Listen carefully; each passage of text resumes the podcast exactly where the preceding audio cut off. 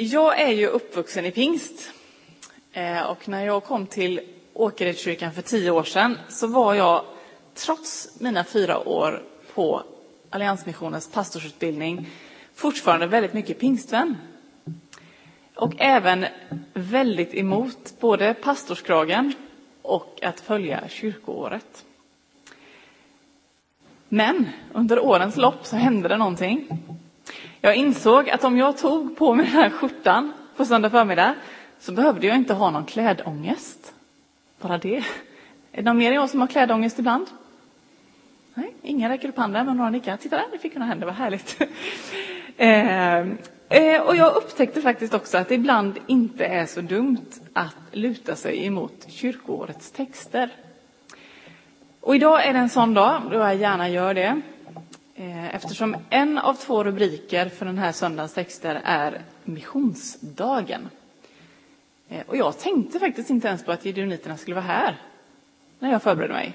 Men du har ju i princip haft min predikan nu, så jag... så, men jag kör på ändå.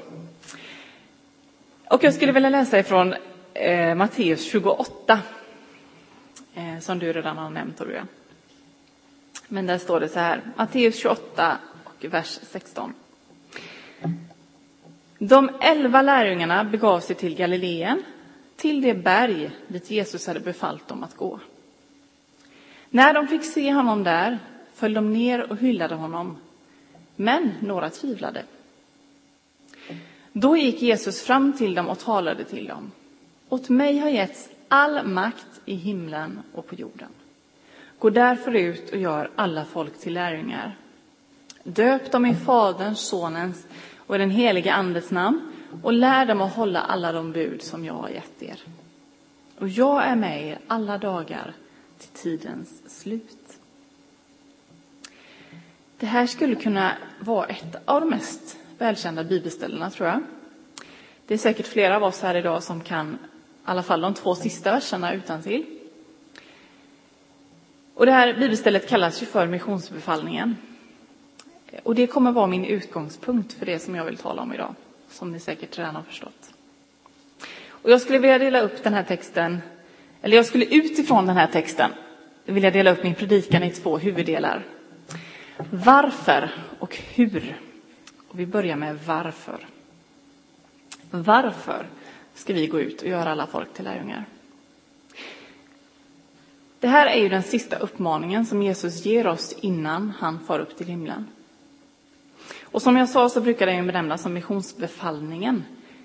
En befallning kallar man det för. Och det är inte så att vi bruk, det är inte precis så vi brukar prata om Jesus nu för tiden. Som befallande.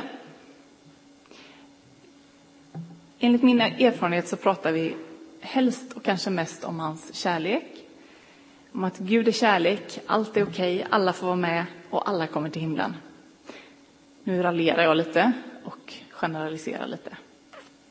Men faktum är att en kommentar som jag hör oftare och oftare och faktiskt också från de mest oväntade håll det är att eftersom Gud är kärlek så stänger han väl inte ute någon från himlen. Alla kommer väl till himlen? Men om alla kommer till himlen, vare sig de tror eller inte, varför befaller då Jesus sina lärjungar att göra alla folk till lärjungar?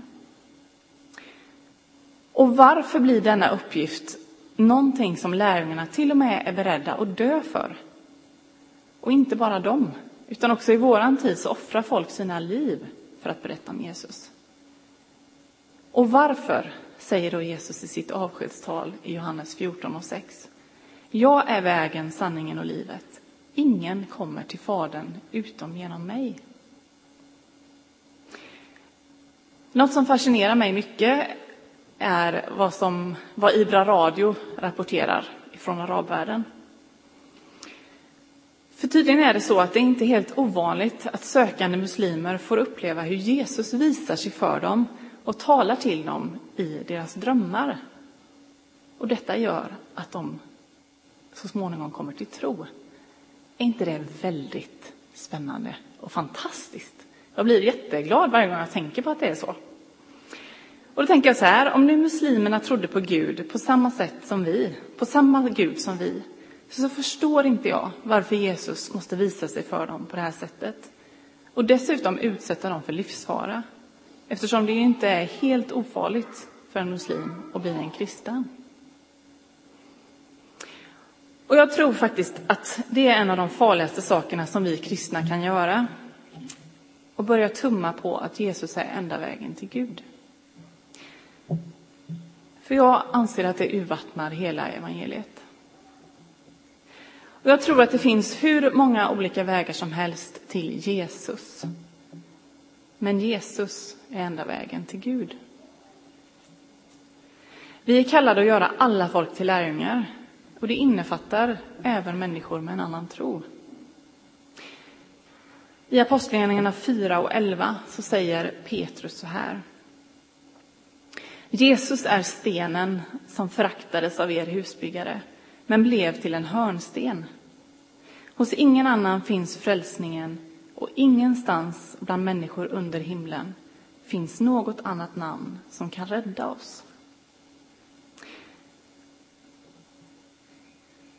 Vårt uppdrag är att gå ut och göra alla folk till lärjungar. Därför att Jesus själv har sagt att vi ska göra det. Därför att Jesus är enda vägen till Gud. Och därför att Gud älskar alla sina barn. Idag är det mors dag. Och om det är någonting som vi människor på den här jorden har gemensamt så är det att vi alla har en mamma som har fött oss och gett oss livet. Sen kan vi ha mer eller mindre kontakt med vår mamma och hon kan betett sig mer eller mindre bra mot oss. Men likväl så kvarstår faktum att vi har en mamma och en pappa. Och en god mamma eller pappa vill ha en god relation med sitt barn. Och så är det också med pappa Gud. Han älskar alla människor och han längtar efter gemenskap med var och en av oss som lever på den här jorden. Men vi har inte fått det enklaste uppdraget och det leder oss till den andra delen av min predikan. Hur ska vi göra alla folk till lärjungar?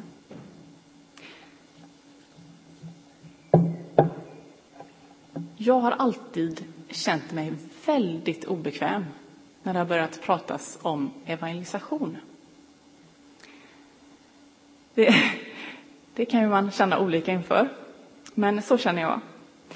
På team Evangelisationslägren, som vi började åka på när vi var 18 år så kunde man välja på olika team. De vanliga teamen, de knackade dörr och delade ut påskliljor om det var ett påskläger. Och musikteamen, som jag alltid valde att vara med i, eh, vi sjöng på stan och på ålderdomshem. Och musikteamet, det var okej att vara med i. Därför det fanns alltid någon annan som kunde tänka sig att steppa fram och säga något om vad Jesus hade gjort i deras liv i mellansångerna. Och jag vet inte, men jag tror inte att jag är ensam om att tänka så här och känna så här. Man får lite, lite kramp när det pratas om evangelisation och om att vittna. Lite prestationsångest. Och så tänker man då dessutom på att Jesus i princip befallde oss att göra alla folk lärjungar. Då känns det hela ännu jobbigare och ännu mer krävande. Och det finns de som älskar att evangelisera och att prata om Jesus med främmande människor på stan. Och det är jättebra. Ni som gör det får säkert många fantastiska samtal. Igår hade vi några bra samtal.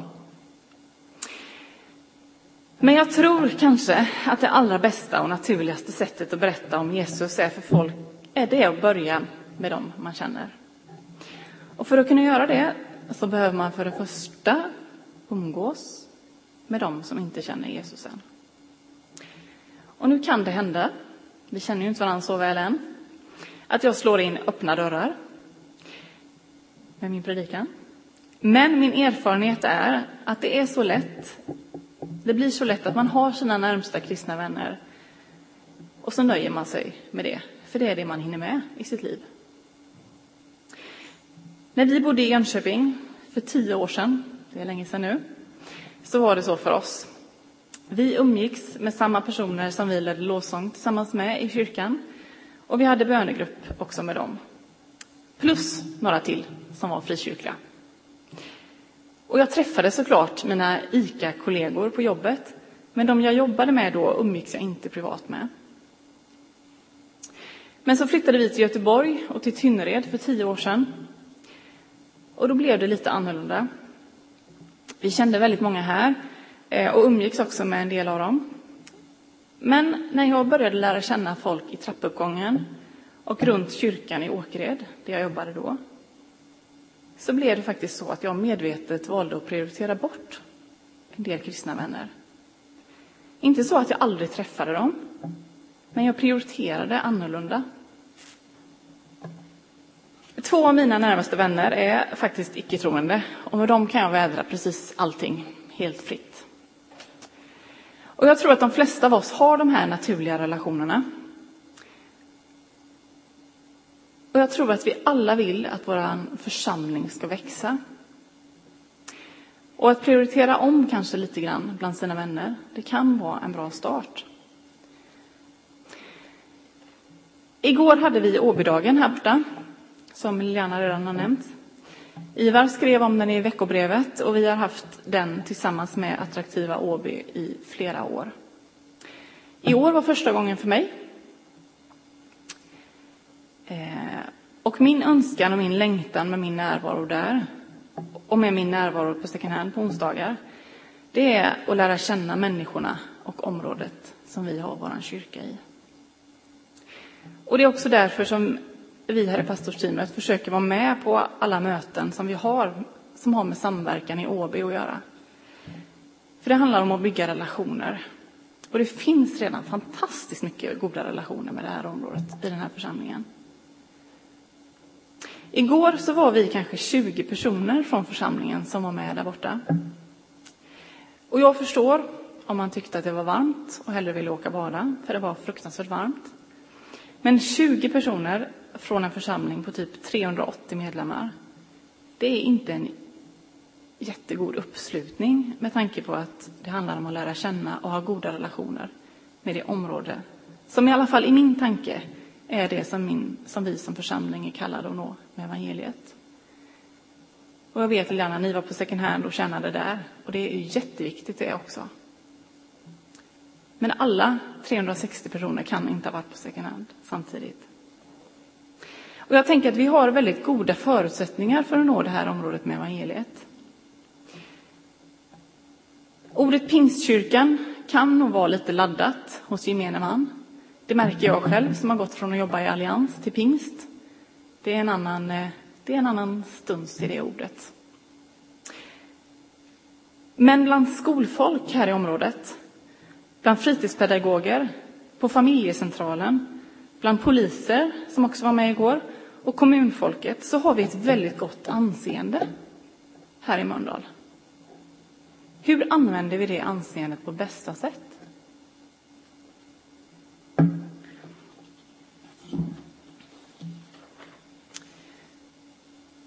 Att församlingen ska växa, det är inte bara vi pastorers uppgift. Och det är jag säker på att ni håller med om. Missionsbefallningen gäller för oss alla kristna. Och det finns väldigt många olika sätt att berätta om Jesus på. Men jag tror att det är bra när det sker med dem vi känner också. Personligt och naturligt. Inte påtvingat på något sätt. Var dig själv, be den helige Ande och lägga orden i din mun. Ta chansen när det kommer, i all enkelhet.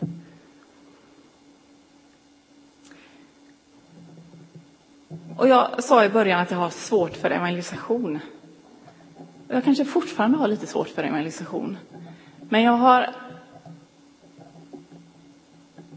lärt mig att också uppskatta det när det är ett sammanhang där man har liksom en tydlig grund.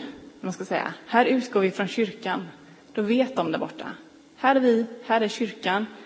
Här är kyrkan och berättar om Jesus. De vill att vi ska vara med där såklart. Och då känns det inte lika svårt när man har något, en stabil grund att utgå ifrån. Och det som jag har sagt idag, det kan tyckas som oerhört självklara saker. Men om detta hade varit självklart för dig och mig så hade våra församlingar svämmat över. Om Jesus hade varit det viktigaste vi hade i våra liv så hade det varit fullt här idag, tror jag. Och trots att jag är pastor och jobbat som det i tio år så har jag aldrig fått be med en människa till frälsning. Och det har säkert många av ni som sitter här idag fått göra. Men jag har aldrig fått göra det. Men det längtar jag efter att jag ska få göra. Och det tror jag att ni också längtar efter att ni ska få göra mer. Och jag tänker relationen och gemenskapen med människor först. Och sen får vi dela Jesus när det faller sig naturligt.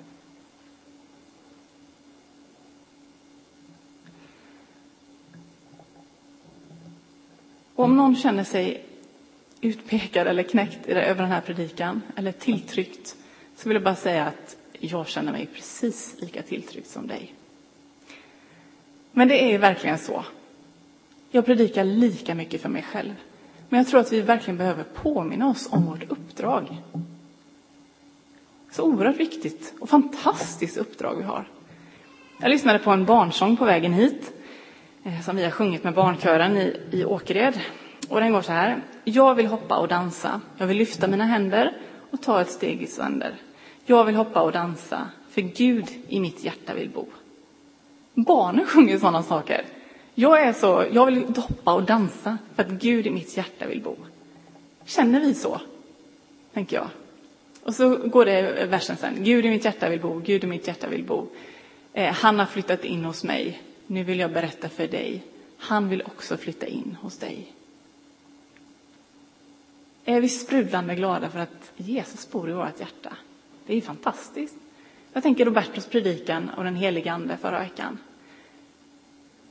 Där har vi ju grunden. Vi behöver den helige Andes hjälp för att klara av det här uppdraget. Annars går det inte. Då kan vi slå knut på oss själva. Men vi har ju Jesus bredvid oss. Och han säger i avslutningen av den här missionsförfallningen. Jag är med er alla dagar till tidens slut. Vi tar Jesus i handen och så tar vi och berättar om honom och prioriterar våra relationer med de okristna vännerna vi har. Ska vi göra den dealen inför den här sommaren, vart vi nu än befinner oss? Oerhört viktigt uppdrag som inte ska ge oss kramp utan fylla oss med glädje. Gud bor i mitt hjärta och Gud bor i ditt hjärta. Och han vill bo i flera människors hjärta. Fantastiskt är vad det är. Ska vi be tillsammans? Herre, tack för att du är här mitt ibland oss. Den här varma majdagen. Tack för att du är liksom både mamma och pappa i ett. Och tack för att du älskar alla dina barn som finns på den här jorden. Herre, jag ber att du ska fylla oss med en äkta glädje över att du faktiskt bor i vårt hjärta. Som gör att vi bubblar över och vill berätta om dig. Här så ser du var och en av oss. Du vet vilka relationer vi har. Och du känner både oss och våra vänner. Nu ber jag att du ska, ska lägga några människor, eller en, kanske en människa, på våra hjärtan som du vill nå denna sommar, Herre.